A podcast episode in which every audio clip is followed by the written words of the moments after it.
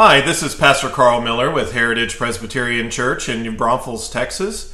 Thanks for joining me again in our Bible Reading with Pastor series in the book of Proverbs.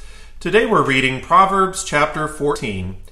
Let us now be blessed as we hear the Word of God in our ears and to our hearts today. The wise woman builds her house, but the foolish pulls it down with her hands. He who walks in his uprightness fears the Lord but he who is perverse in his ways despises him. In the mouth of a fool is a rod of pride, but the lips of the wise will preserve them. Where no oxen are, the trough is clean, but much increase comes by the strength of an ox. A faithful witness does not lie, but a false witness will utter lies. A scoffer seeks wisdom and does not find it, but knowledge is easy to him who understands.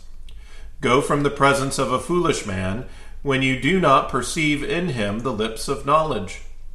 The wisdom of the prudent is to understand his way, but the folly of fools is deceit.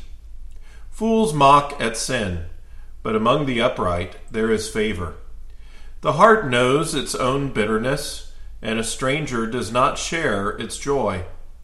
The house of the wicked will be overthrown, but the tent of the upright will flourish. There is a way that seems right to a man, but its end is the way of death. Even in laughter, the heart may sorrow, and the end of mirth may be grief. The backslider in heart will be filled with his own ways, but a good man will be satisfied from above. The simple believes every word, but the prudent considers well his steps. A wise man fears and departs from evil but a fool rages and is self confident. A quick tempered man acts foolishly, and a man of wicked intentions is hated. The simple inherit folly, but the prudent are crowned with knowledge. The evil will bow before the good, and the wicked at the gates of the righteous. The poor man is hated even by his own neighbor, but the rich has many friends. He who despises his neighbor sins but he who has mercy on the poor, happy is he. Do they not go astray who devise evil? But mercy and truth belong to those who devise good.